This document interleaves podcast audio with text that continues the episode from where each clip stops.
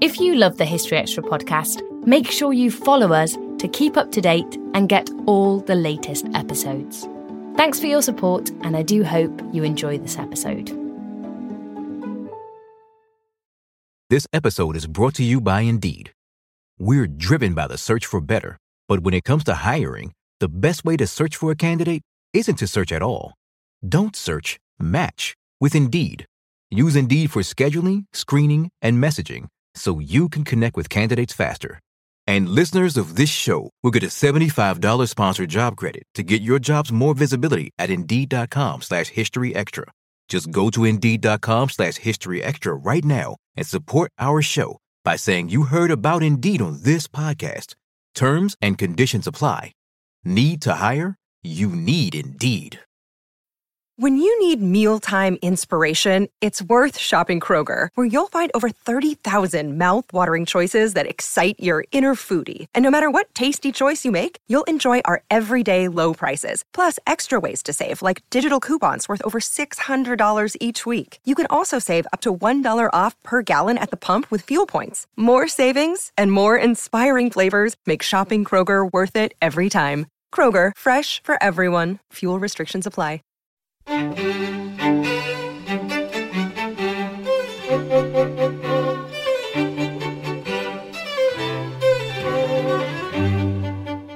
and welcome to the History Extra podcast from BBC History Magazine, Britain's best selling history magazine.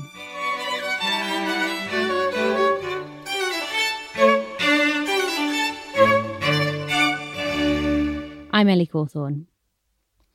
Today's interview is with Priya Satia, who's Professor of International History at Stanford University in California.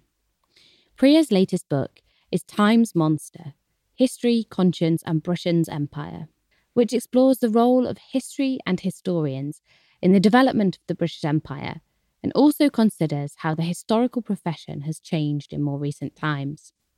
She discussed these themes and others with BBC History Magazine editor Rob Attar. Okay, so uh, Priya, I wonder if we could begin actually with the title of your book. Mm-hmm. What is Time's Monster that you're referring to here? Well, um, we have uh, our ordinary uh, ethical systems for judging what's right and wrong. And in the 18th century, there's a new one. We start thinking of history as an ethical idiom. And it's it's a new way of thinking about history that's meant very constructively. It's meant to help people be behave more virtuously, but it sort of exceeds the control of the philosophers who um, who articulate it, and and it winds up enabling all kinds of harmful activity. And so, in that sense, it's Time's Monster, and you know, as a sort of homage, I guess, to Mary Shelley's novel, you know, um, about Frankenstein and his monster, in which something is created with good intentions, but just outruns the control and and of the of the creator, and in doing that, sort of exposes the hubris of the creator. So of enlight- of the Enlightenment philosophers, in this sense, who who came up with this new understanding of history as an ethical idiom. So the Enlightenment is, is then a very important juncture in how people viewed the practice and the purpose of history. Yes, it's it's only um, in the middle of the 18th century, you know, right smack in the middle of the period that we talk about as the Enlightenment period, when um, people started to think of history as something that can guide uh, our uh, ordinary people's behavior and that has and is a way of sort of um, a way for us to construe meaning in our worldly existence rather than only looking for meaning in the afterlife and in our in the spiritual realm. And you know up to this point um, you know history is sort of it's a story it's a narrative event. It doesn't have to have any kind of higher meaning at all. And you really see quite markedly in the middle of the 18th century philosophers like you know adam smith and immanuel kant and um, you know all those familiar names really talking about history in this new uh, specific way as sort of um, really important to to making ethical uh, selves uh, who are capable of um, um, negotiating the modern world and and coping with um, all its challenges and um, and in serving history uh, itself. And is this a view that's being held just by philosophers and thinkers, or is this also viewed in the corridors of power as well? So uh, yes, it's it's definitely um, you know emerging from philosophical conversations, but a lot of these philosophers are um, actively participating in political debates. So um, it does influence a lot of policy making. If you think of someone like um, you know, Edmund Burke is a philosopher in this period, but he's also the one prosecuting um, uh, Warren Hastings, you know, the fallen uh, uh, head of uh, British government in India, who who's uh, who undergoes an impeachment trial from 1788 to 95. Or you can think of the instance of Joseph Priestley, who is uh, a major philosopher of this period, who was a really close, intimate friend of Samuel Galton, who is the the biggest um, gun supplier to the British state in this period. So these are philosophers, but they're intimate with the corridors of power and really shape how people in those corridors think. I mean, a lot of the people in the corridors of power, I mean, especially in the realm of imperial governance, are um, you know literary figures, philosophers. You can think of someone like Sir William Jones, who's a jurist in India, but he's also you know a philologist, an Orientalist scholar, and many other things. So there's a lot of overlap. And these are just examples from the 18th century. As you get into the 19th century, you can think of James Mill, John Stuart Mill, you can think of James Fitzjames Stephen, and you get all the way up to Winston Churchill, who's a historian, but also the prime minister with a really long political career. Now, it's interesting because actually a lot of modern day politicians have a background in history. I mean, actually, Joe Biden, I believe, is a history yes. graduate. But do, do you feel that they aren't using that history in the same way that people were, say, 200 years ago. Well, Biden is an interesting case because I mean he he's had a long life and his his degree is from the 1960s and that's um, sort of the moment in which I think you see um, a shift in um, the historical discipline's relationship to power. Um, so so in some sense, he's still part of that old formation, you know, when history would be the obvious major for a young man who's who has any kind of political ambition. Um, but in that moment, it's also um, history is also sort of the the thing you would major in if you want to be a critic of those in power, if you want to be a truth teller against the government. And I, I think you see the tension between those two approaches um, in in in in Biden himself. I mean, we'll see how this plays out, uh, but he's part of that earlier generation. I, um, but in, increasingly, I think after World War II, um, his, historians started to think of themselves as as truth tellers against the government and critics of government. Um, after this realization of the way historians and historical thinking had been so complicit in imperialism until that point, and and the destructive effects of that were were so clear by the 1950s and sort of the high moment of decolonization at that point. Could you give us some examples of how historians were complicit in the rise of empire and, and some of the actions that took place under that? Sure. Um, so you can think of let me let me uh, pick pick an example. Um, so you know, let's talk about Joseph Priestley, um, who writes these uh, lectures on history that try to articulate, you know, this this Enlightenment philosophy of history. That sometimes things that appear bad or seem to offend your ordinary ethical judgment. Um, these kinds of things happen all the time, and sometimes you sort of need to suspend your judgment and set aside those those qualms that you may have, and trust that everything that's happening is serving a providential historical purpose. And war, uh, he said, was was some was an example of something that might seem harmful, destructive, offensive to your ordinary uh, moral sentiments, but that you sort of have to trust is going to ultimately lead to progress and, and it's going to be good for, for everyone, even those who, who suffer from it.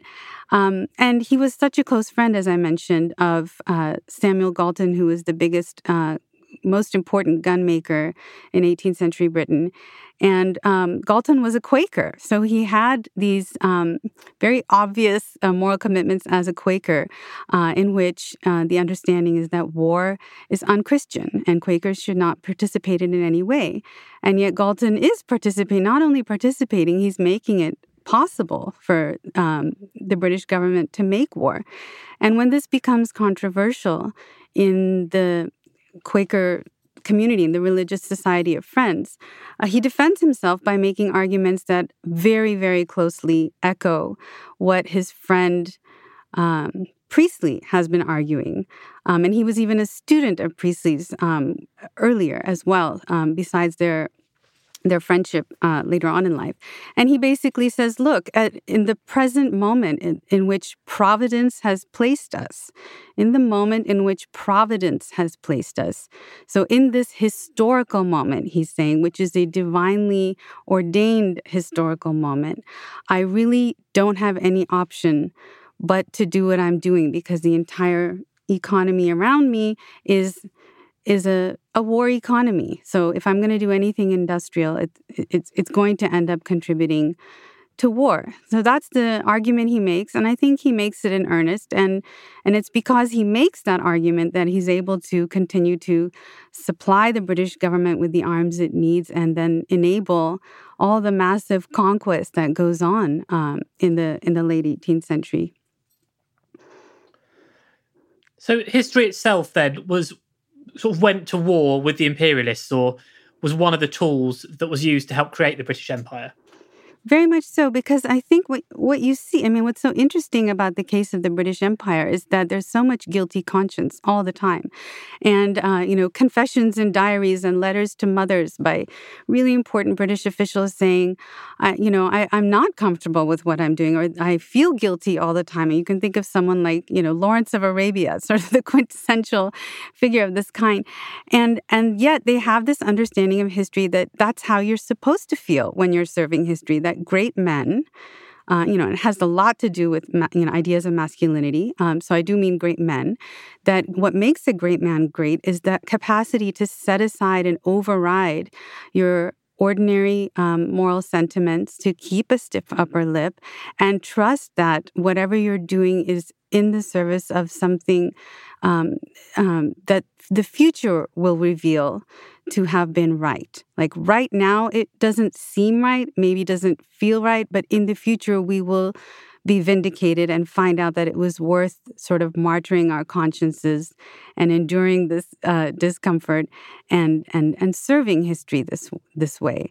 And so much of what went on in the empire depended on the ability to think like that, to suppress moral qualms with the understanding that this was serving some greater historical purpose that would become clear in the future.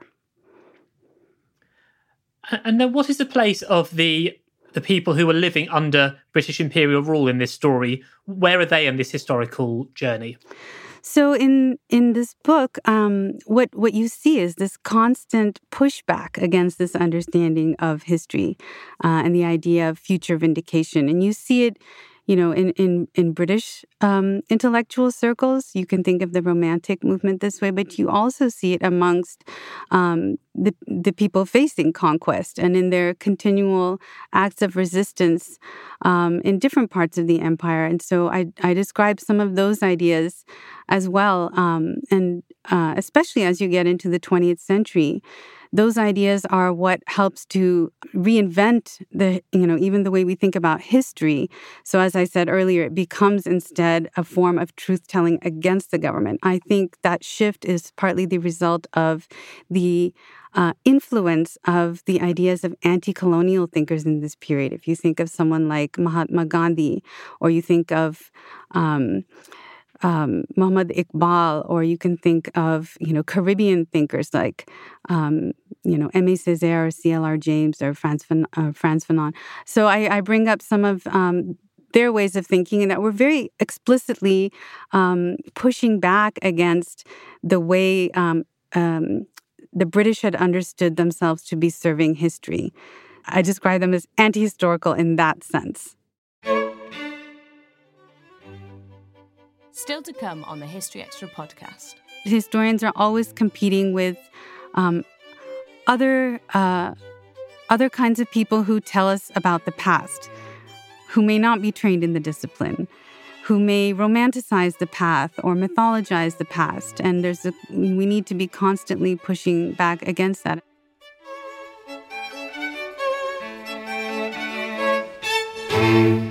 This episode is brought to you by Indeed. We're driven by the search for better, but when it comes to hiring, the best way to search for a candidate isn't to search at all. Don't search, match with Indeed. Use Indeed for scheduling, screening, and messaging so you can connect with candidates faster. And listeners of this show will get a $75 sponsored job credit to get your jobs more visibility at Indeed.com slash History Extra.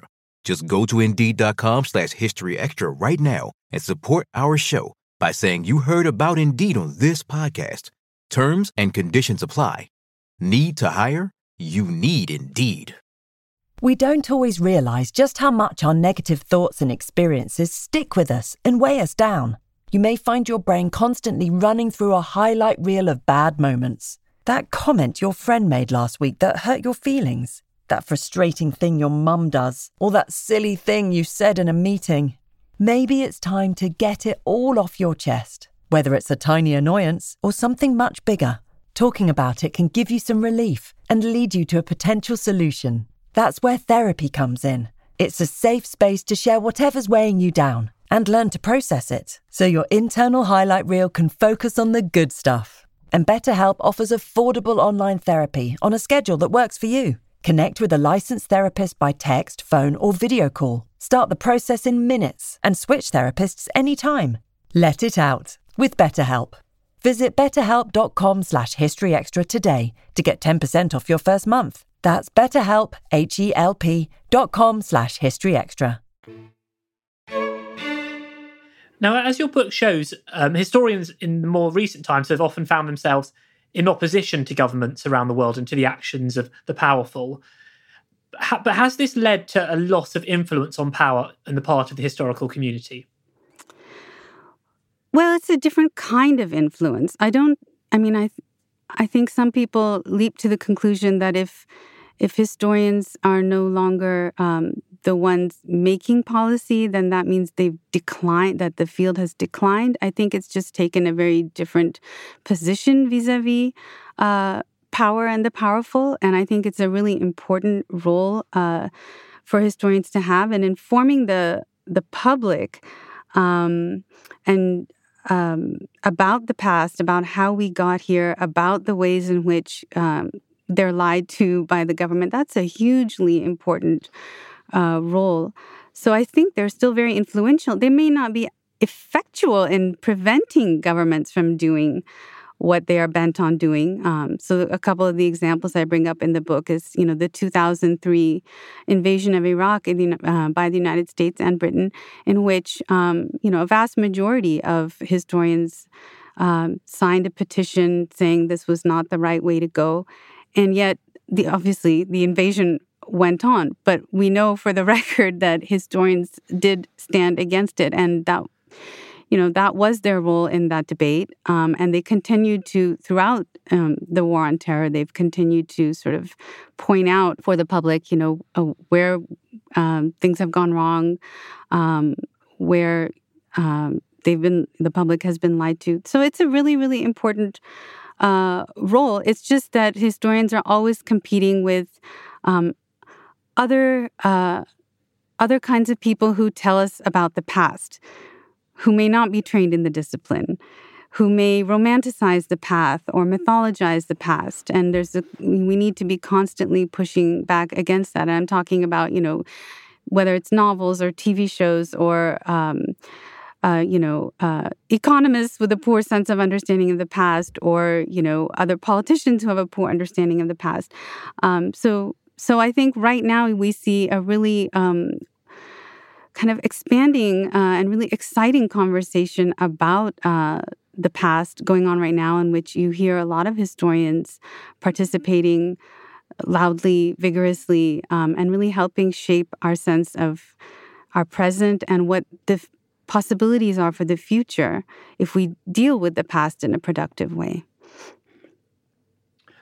And so I, I realize you've, you've kind of answered this already, but what do you see as the role of the historian in the 21st century?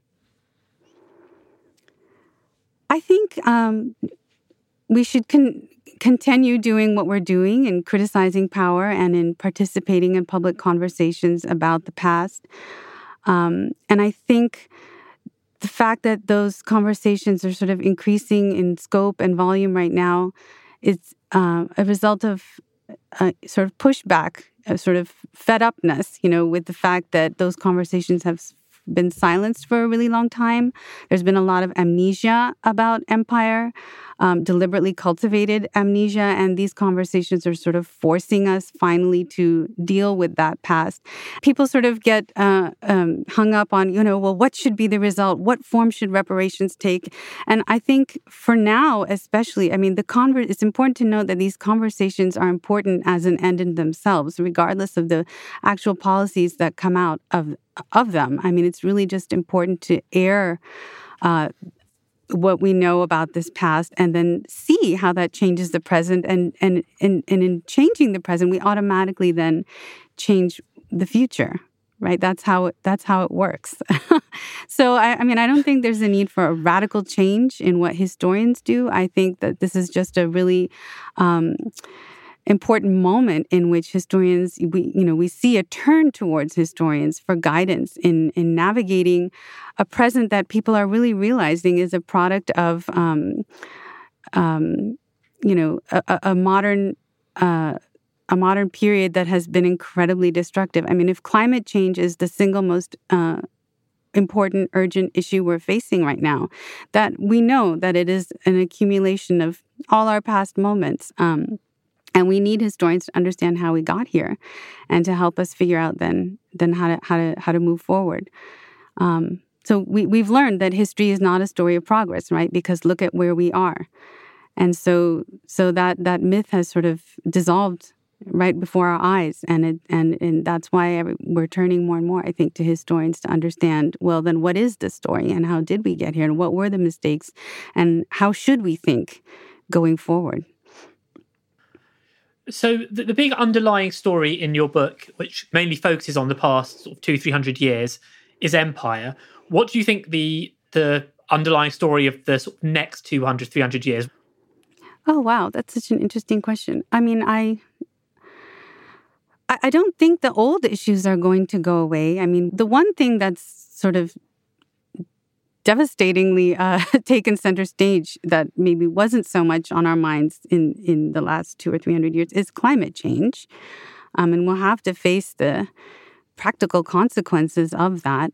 And I, I mean, I, I don't really know how um, how we're going to do that. Um, what sort of philosophical um, notions we will commit to, you know, to to to navigate that. Let's see. Um, what I hope is that we will recover some of the the wonderful ideas that were put on the table in in the last couple of hundred years, um, instead of an ethical idiom that's based on um, vindication coming in the future that calls on us to sort of sacrifice the present for the sake of future vindication. I hope we instead turn, you know, look at some of the other ideas about what should guide us in our ethical judgments um, love, uh, connection um, with one another, uh, a sense of moral obligation uh, to one another, um, uh, less materialism. Um, and you you see uh, all kinds of things. I mean, the Pope Pope Francis just uh, wrote an op-ed that sort of articulated some of these same ideas, and these are not new ideas. I mean, these are he's the Pope, right? So they can't be totally new ideas.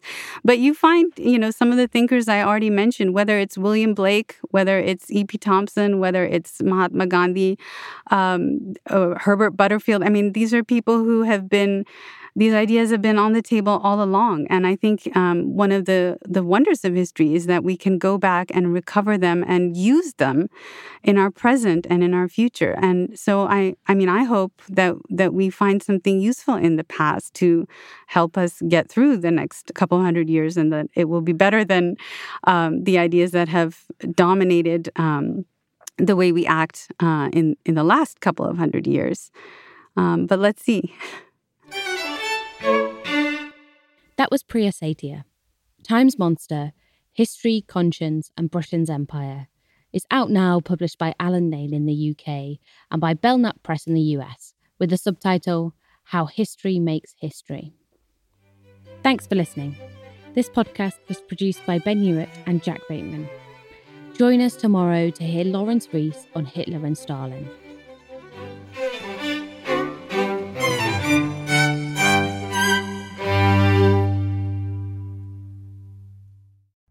Collision between a Chinese jet and an American spy plane. He came and rammed into our left wing. With relations increasingly strained, what are the chances of things spinning out of control? The Western world was asleep. I'm Gordon Corera. I'll be exploring the friction in this most important of relationships and asking Has the West taken its eye off the ball? You cannot ignore China. From BBC Radio 4, this is Shadow War China and the West. Listen wherever you get your podcasts.